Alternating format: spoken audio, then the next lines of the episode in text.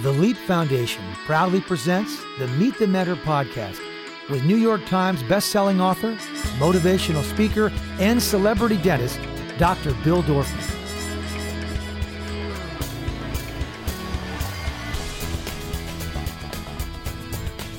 Hey, Dr. Bill here. I'm super duper duper excited to introduce you to our next guest. You know, one of the things I love about Leap is this isn't just, you know, me and Charlie and James. Our community has embraced Leap wholeheartedly for so many years. I mean, I could never afford to get Mark Wahlberg, Anthony Hopkins, Paula Abdul, Michael Strahan, Usher, Eva Longoria, Kelly Osbourne, on and on and on and on. These people are as committed to our youth as I am. And it, it just warms my heart. I, when I ask friends of mine to come and speak to you, the next man, not only you know, is he coming to speak to us virtually.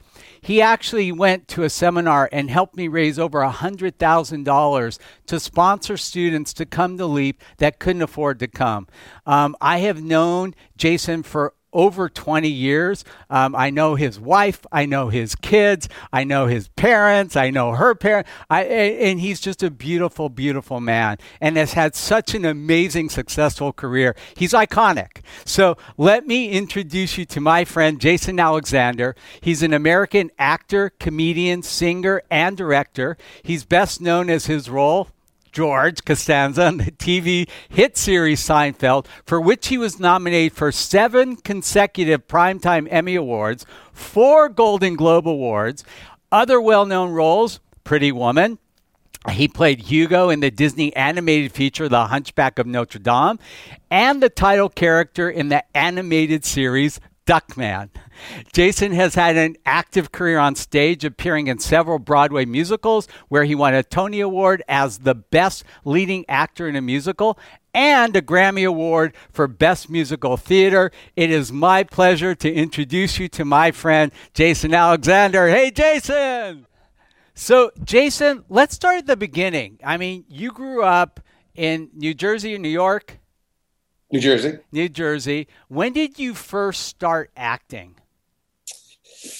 Um, it it depends what you call acting. I, I I got very interested in magic as as a kid, really a little kid, like a six year old, and I would perform a little bit of magic, but and I guess that's performing, and I guess that's a kind of acting. But for the real acting that you're talking about, I I really first got onto a stage when I was 12 years old because I moved from Maplewood, New Jersey to Livingston, New Jersey, right after I finished elementary school, and I knew not a soul in in the new town.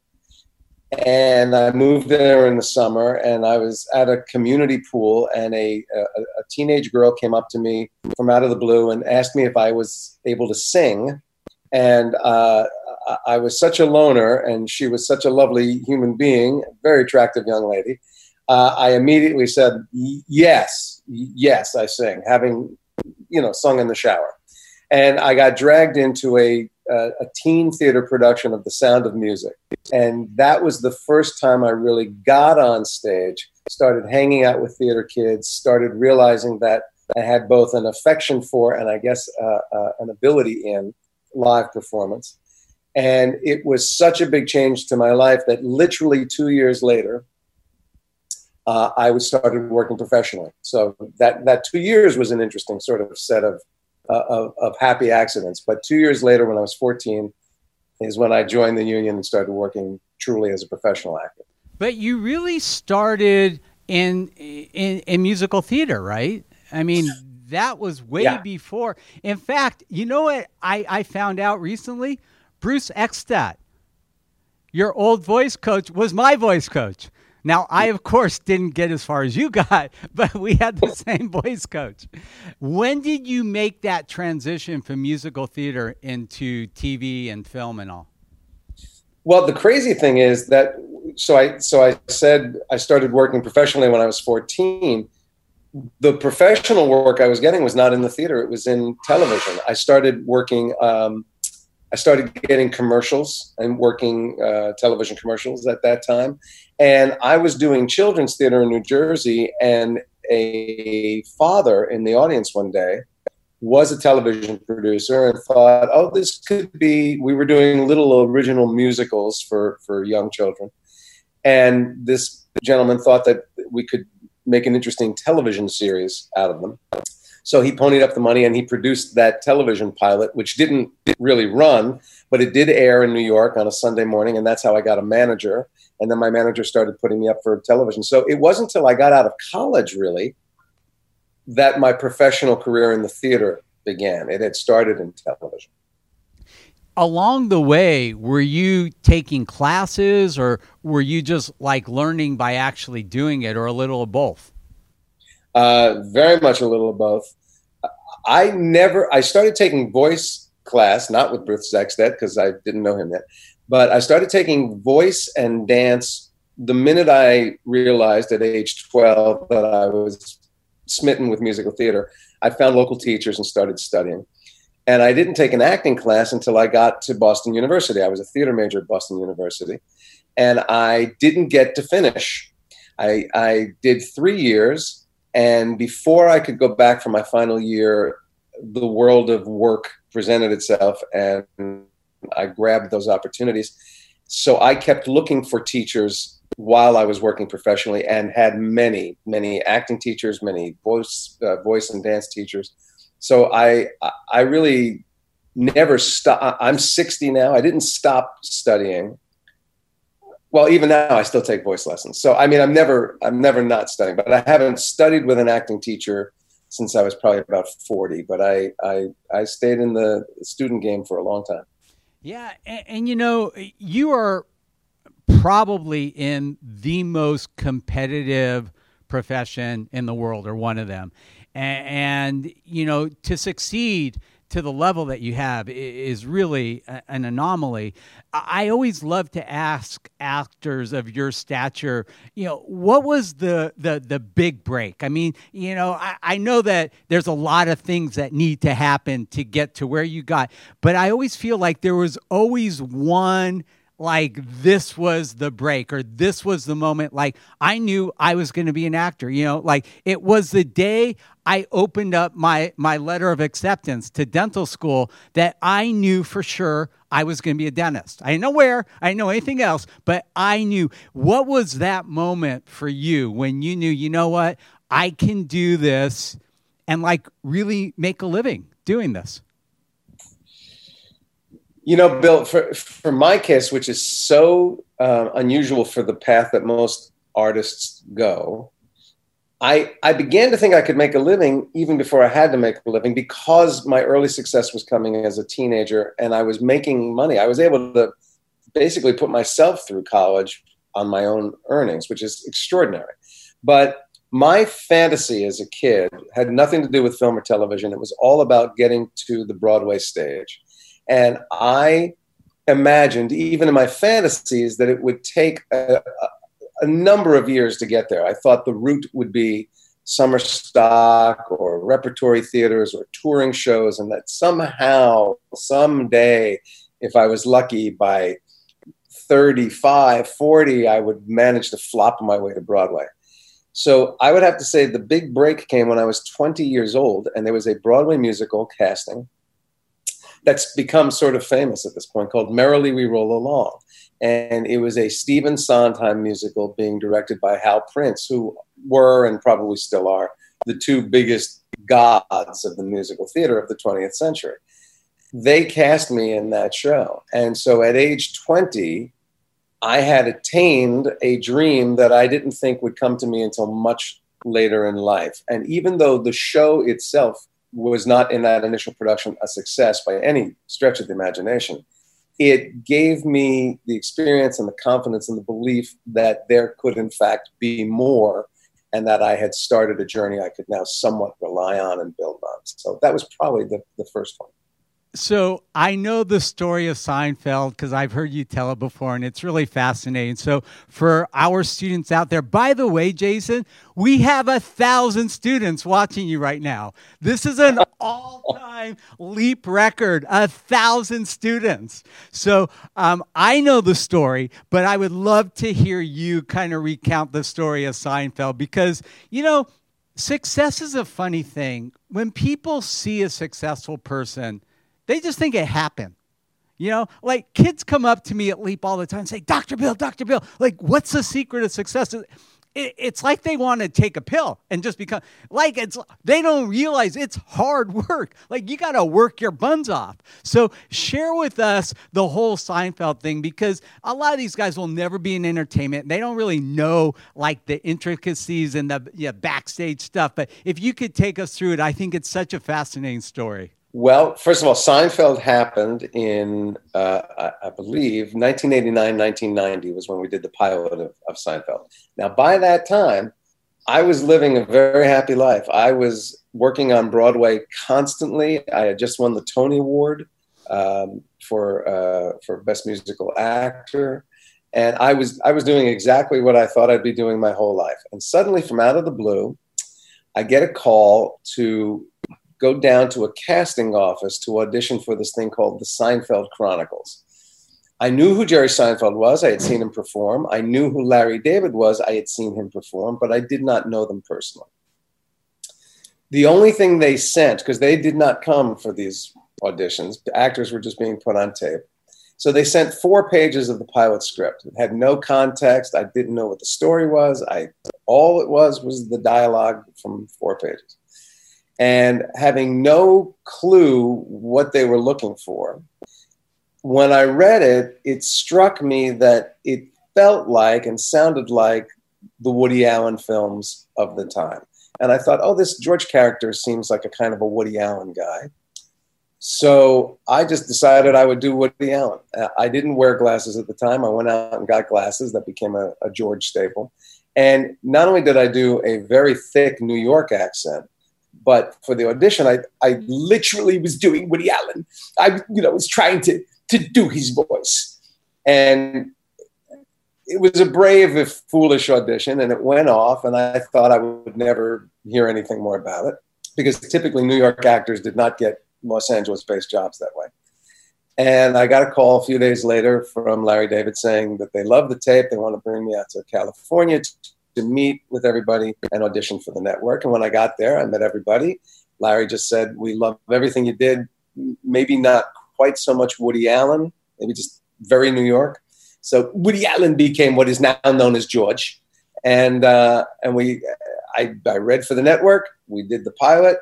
Um, I, I never thought the pilot would go anywhere, not because I didn't think it was funny. It just was not what was on television at the time. And we did struggle. Uh, the, the pilot was picked up.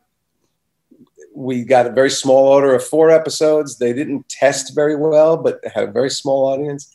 And they kept renewing us reluctantly for the first almost two and a half seasons, where we had a small, dedicated audience, but nothing that would make for a hit show. And then, for some reasons that I'm sure I don't know, they put us on in our third season, halfway through, they put us on after Cheers, which at the time was the biggest television comedy going. And we had that audience, we had their audience come take a look at us. And in very short time, in that time slot, the show became a hit. But it was not something that I thought would become what it became when I auditioned for it. It was not something that any of us thought it would become when we were doing the first two and a half years of it. So for that kind of success, you it's hard to anticipate it. And if if we had done everything people told us to do to make it a success, it would have died. The fact that Jerry Seinfeld and Larry David stuck to their guns and they continued to make the show that they believed in and that they wanted to make, regardless of what the you know the, the supposed audience response was, they kept to their vision they kept consistent, and with a little bit of support from the network, eventually that audience came and it broke through and it became what it is today. You know, there are times in life that become magical. And magical is when one plus one equals three. And that's what you guys had you had one plus one equaling three. And there was a combination of your characters and all of the genius that went behind that show that really made it come alive and become magical. And the crazy thing is, you were not known as a comedian. You know, this was not really in your wheelhouse of, of your body of work. What did you do to really like transition from musical theater and commercials and the stuff you were doing to, to now you're known literally worldwide as a comedian. Well, yeah, yes and no to all of that. So it's hard to do musicals and musical theater without being at least comedy adjacent, because most of them are called musical comedies. So it, if you don't have a sense of humor, you're not going to succeed very much in musical theater. I had also, by that point, worked for Neil Simon, who was the biggest comedy playwright of the 20th century. Uh, so I knew where comedy was. I just didn't think of myself as a comedian. I didn't think of myself as creating funny characters like like a sketch comic actor on Saturday Night Live would have to do. George was a very broad character for me and uh, very much outside of who I am so the learning experience came from when I was in college. This this was a big turning point for me in comedy. I became an actor thinking I would do musicals, and but that I would do the great dramatic musicals. I would be Don Quixote and Man of La Mancha, and I would be Sweeney Todd and Sweeney Todd, and you know. Um, and I went to college, and when I was in college, I was uh, exactly the height I am now, which is five, five feet five inches tall. I, I was probably about 20 pounds overweight in college, and I already had the good beginnings of a bald spot. And I thought I was going to be the greatest dramatic actor in the world. And I had a professor there who, in my sophomore year, having watched what I was gravitating to in, in classes, pulled me into his office and, and he said these very famous words to me. He said, I know that your heart and soul is Hamlet, and you would be a profound Hamlet, but you will never play Hamlet. So you better get good at Falstaff. And what he was basically saying is if I wanted to have a commercially successful career, given what I bring to the table as an image, I had to learn to embrace comedy. And I took him very seriously, as I took most things very seriously.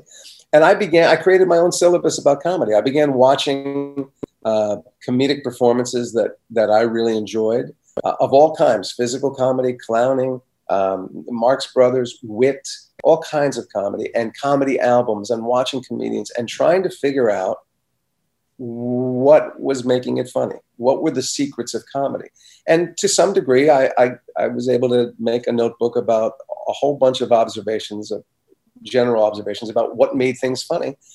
And I would incorporate little bits and little ideas from performers that I saw and they would kind of rumble around inside of me. And so I always tell people that my understanding of comedy, how we say we stand on the shoulders of giants, I literally do.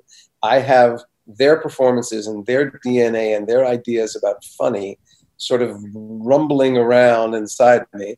And it got into my DNA, and I can cobble together my own sort of newish ideas and create comedy um, because of what I've learned from all those wonderful teachers. And you know, one of the core principles of LEAP, and we say it again and again and again and again copy genius.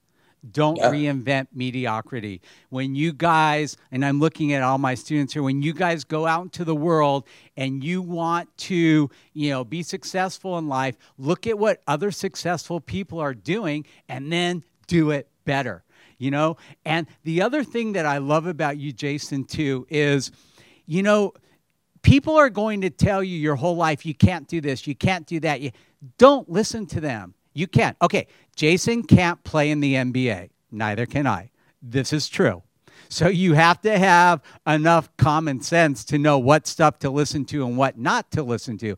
But Jason was in one of my favorite movies, Pretty Woman and he is not what they were looking to cast in that, but he got that role. And I, that's another one of my favorite Jason stories. And I would love you to share that with them because when the when the directors and the producers of that show had an image in their mind of what that character was, it wasn't Jason Alexander.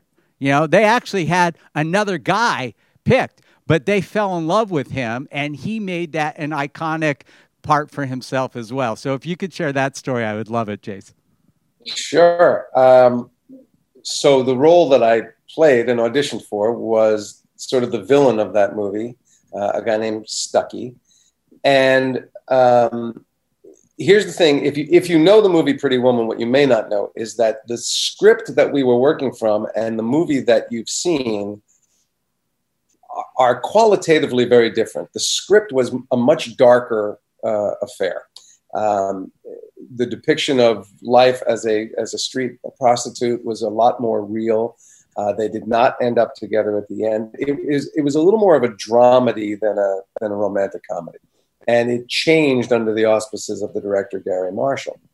But when I auditioned, it was still very much a dramedy, and they wanted the actor that played Stucky to be a little rough around the edges. I was 29, which was young for the level of professionalism that is generally attained by a lawyer at that age. I, and Garry Marshall, who I read for the director, thought I was too small, too baby faced, too young, too sweet. But the casting director, a woman named Dianne Crittenden, thought that I was a really interesting idea for this part and, and saw something in me that said he'd be good in this.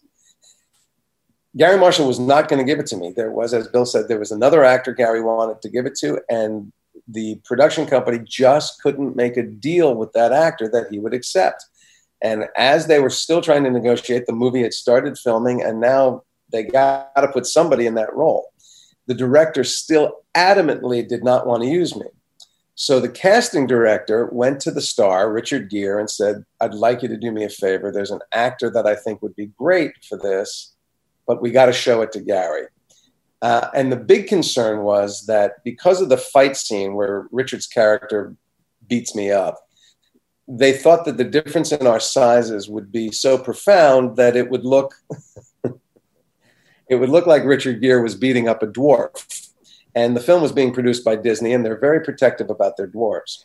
So they were nervous about that image. So Richard invited me to his office and he put books down on the floor, big thick books. And I stood on those books, and the casting director filmed us doing one of the scenes. And then Richard Gere became my advocate. He went into the office to Garry Marshall and put the tape on his desk and went, This is the guy. And that's kind of how I got that film. My first day on that set, I was working for a director who did not yet want me to be there.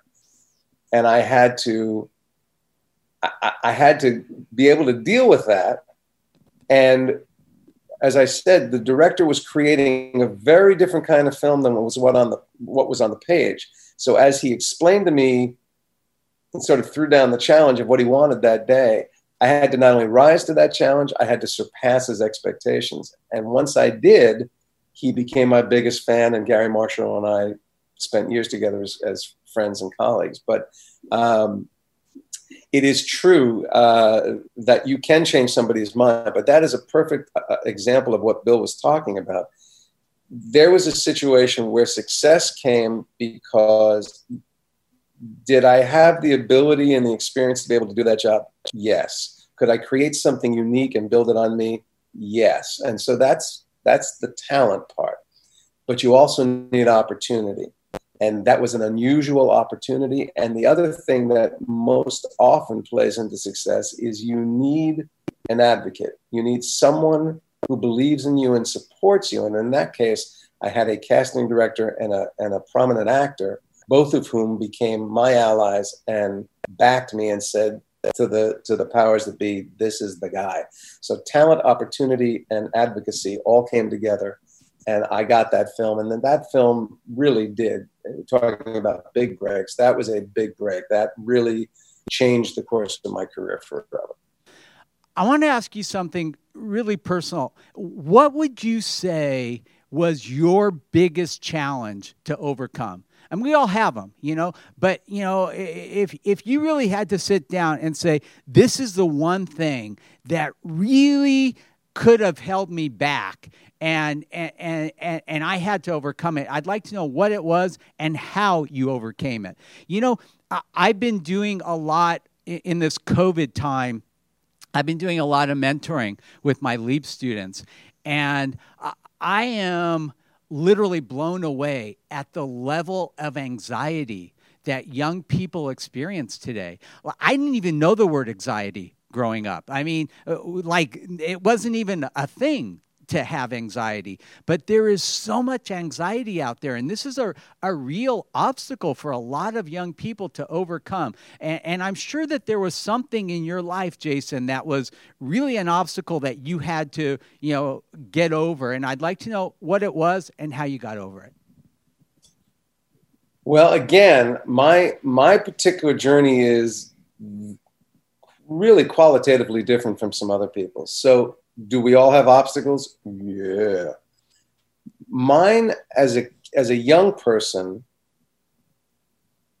the the challenges I was going to have to face came later in life because I stumbled into such early success and I was able to ride the wave of that success for a very long time. But where I had to sort of face my demons uh, and recalibrate and rethink and get it together was actually very much at my midlife point. It was after Seinfeld ended. And I was trying to build and expand the career that I had. So I started becoming a producer and I was producing um, things for television, for theater, for film. I became a director. I became all these other things to sort of build that. However, um, I'll take I'll take my my three television series that I've done since Seinfeld. Now, if I tell people I've done three television series where I was the creator, executive producer, and star since Seinfeld, they go, Really? And that's because you've probably never heard of them. All three of them, by, by every, any standard barometer, failed. They did not find and keep an audience, they did not stay on the air. And I had a string of of disappointments and failures like that over a five to 10 year period following Seinfeld. And it was incredibly, um, it shook me because I kept thinking, I, I, have all this experience, I have all this knowledge, I think I know what I'm doing. Um, why is the stuff I'm doing not working, not working, not working? Is, is it me? Is it the stuff? Is the so doubt, anxiety, um, failure that that word you are a failure. But then i started a i went into therapy and i started to really examine my life and get some perspective on my life and who i am and and saw mistakes i had made and saw the pattern of them and went oh i can work on that and start to change my attitude and my approach and my behaviors. Um, and then i also was able to look at that period of failure and realize, and hopefully this is something that will be of use to all of you. Success and failure has to become a very personal measuring stick. Because as I look back on those three failed series that I did, they are three of the most successful things I've ever done in my life. They stretched me as a human being, they stretched me as an artist. I actually stand by um, a lot of what we accomplished on those shows. I learned, I grew, I made tremendous relationships.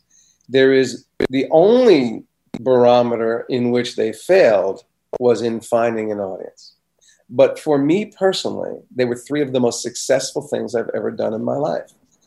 And if you look at your personal success and your personal failure by did it sell? Did it get you the money you wanted? Did it get you um, the promotion you wanted? Did it put you somewhere where you thought it would land you? And you think, well, it didn't do that, so therefore it's a failure. Um, then you will probably miss everything that it offered you outside of that one specific thing. So my my biggest hurdles and, and anxieties were was I going to be a guy who failed at midlife, who had a great sort of meteoric journey for a while and then lost it, that I couldn't sustain it. And would I spend the latter half of my life feeling like the first part was a fluke? And uh, it, it is not. In fact, had I succeed, had any of those things succeeded, I would not have probably had half of the experiences that have made me the person I am and that I kind of like being today if any of those had succeeded because they would have eaten my life. I would have not have had the time with my family. I would have not have taken the, the trips that I took. I would not have done the studying that I've done. I would not have directed and written and produced and acted in things that I wouldn't have been able to do because I was doing those shows. So their failures were actually, in the long run, a gift but boy, it sure didn't feel like that at the time. So uh, uh, hopefully that that's a, a, decent answer to what you're asking about, Bill. Yeah, it's great. Um, you know, one of the things I love telling our students is it's all perception, right? I never fail. And, and I'm not saying it with arrogance. I'm saying it because if I do something and it doesn't come out exactly the way I want it to come out, I don't consider that failure, just like you didn't. That's practice. And then you do it again, and it's more practice, and again and again and again and again if you have to, because you really only fail when you quit. So, all of those attempts that you did, yeah, you gleaned something out of them, but you didn't fail. That was practice. And there's going to be a really big one that's going to be super duper duper successful. And all of that practice that you had is what you needed to get to that point. So, you know, if you students never want to fail in life, don't. Because you really only fail when you give up. And if you don't give up, if you have the tenacity to continue and look at those attempts as really practice, or like Jason did, you know, he look at not only is he an incredibly successful man, he's a beautiful dad. He's got beautiful kids. He's got a great wife. I mean, he has a great life. A lot of actors, a lot of people in his profession, their life is a you know what show. It's not good you know? And, you know, that's the last thing I want to ask you, Jason. How do you, like, stay normal? I mean, you really are. You are a normal, nice guy. And a lot of people in, in, with your stature really aren't. How do you stay grounded? I know it's your wife. I know her very well. But but really what is it that keeps you grounded? That keeps you the dad, that keeps you the son, that keeps. How do you stay grounded? I, I think the best answer for me is I I realized early on why I became an actor, and then I changed the reason. Um, I became an actor because, frankly, it was one of the few things I thought I was good at, and the the reason I thought I was good at it was that when I would do it, I would earn, as a friend of mine says, the admiration of strangers. Uh, groups of people would laugh in my in while held in my hands, or weep, or be inspired or moved, and at the end they would stand up and applaud and give me all that um, momentary love. And I loved the feeling of that. So I became an actor initially because it fed me. It made me feel powerful and special and unique and any other adjective you want to put in there. A lot of performers never lose that reaction to uh, success. And if that is what sustains you, like anything that becomes part of the normal part of your life, it it it its sparkle wears off, and you need more and more and more of it on a bigger level in order to feel it again. And so, successful actors can tend to live kind of unreal lives. They have to surround themselves with the things that feed them and give them that sense of of success and power and uniqueness. For me personally, I, I began to realize as I was becoming successful that I no longer craved that feeling of being um, admired or applauded by the audience. What I really wanted was to connect with the community I was in. What I realized was that what made me become an actor when I was a kid was that I was a lonely kid and a frightened kid, and I didn't have a community.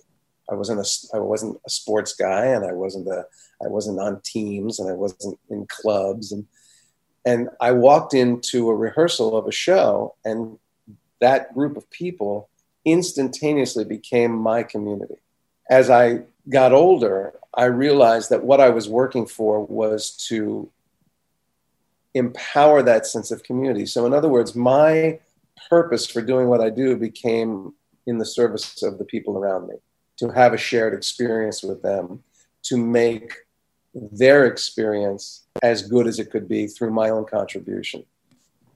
When that becomes, when, when your life becomes, and your success becomes part of doing a service for others, for being part of a community, it's a little hard to get ungrounded because you are tied to those people and to your community. Um, I think that has been that has been the source of the stability and the happiness in my life. My community is my family they come first. I, I did not go back to Broadway and do eight shows a week until my children were fully grown because I knew I would not see them. I'd be gone every night, I'd be gone every weekend, I'd be gone every holiday. They'd come home from school, daddy would go out the door if I was doing theater eight times a week. So I stayed in Los Angeles and I waited for the TV opportunities or the film opportunities, even though I was primarily a stage actor. I have been with my wife for almost 40 years. Have all of them been easy? No. In any relationship, you hit times that are hard. Um, circumstances of your life change. Your partners, sometimes the partnership gets a little shaky. But if you give it value, you figure it out, you work through it, and you get something even better at the other end. Same thing with career, same thing with, you know, who am I if I'm not an actor, director, producer, writer? I have to be that person too. I have to be somebody's greatest friend. I have to be somebody's greatest neighbor. I have to be an advocate for the for my city, my community, my neighborhood, my country, my world. Um, there's a lot of, of work that I put a lot of time and energy and interest in that is not serving me, but serving a lot of other people around me. Ultimately, I, I get a personal reward from all of that because uh, it, it does feed me. It feeds me in the same way that people standing up and going, yay, used to feed me. But if the yay never came, the act of being of service has its own values and its own rewards for me. And I, and I, I think, Bill, that that more than anything else, to the extent that anyone would accuse me of being grounded, uh, uh, is probably the, the major reason. Well, Jason, I thank you from the bottom of my heart. The students thank you. This has been incredible. Um, you are so generous and so sweet to do this. And I can tell all of you, truthfully, he is a great brusher and flosser. Um, as is his whole family. Um, he comes from a beautiful family. I love your wife, Dana. Your boys are amazing and very hairy. We don't know how that. Oh, your wife. His wife has literally the thickest, she has hair for four people. She is a beautiful, beautiful woman and an amazing artist. And I have just so enjoyed being your friend for all these years. And I can't thank you enough for, for being with us today and for sharing your knowledge, your wisdom, your experience, and everything that's Jason with my students. So thank you very much. My pleasure, Bill. Thanks. And thanks, everybody. To learn more about the Leap Foundation, go to leapfoundation.com or find us on Facebook at facebook.com slash the Leap Foundation, on Instagram at Leap Foundation, and on Twitter at Leap Los Angeles. Listen to the Meet the Mentor podcast with Dr. Bill Dorfman on Apple Podcasts, Google Podcasts, Spotify, Stitcher, or wherever you listen to your favorite podcasts.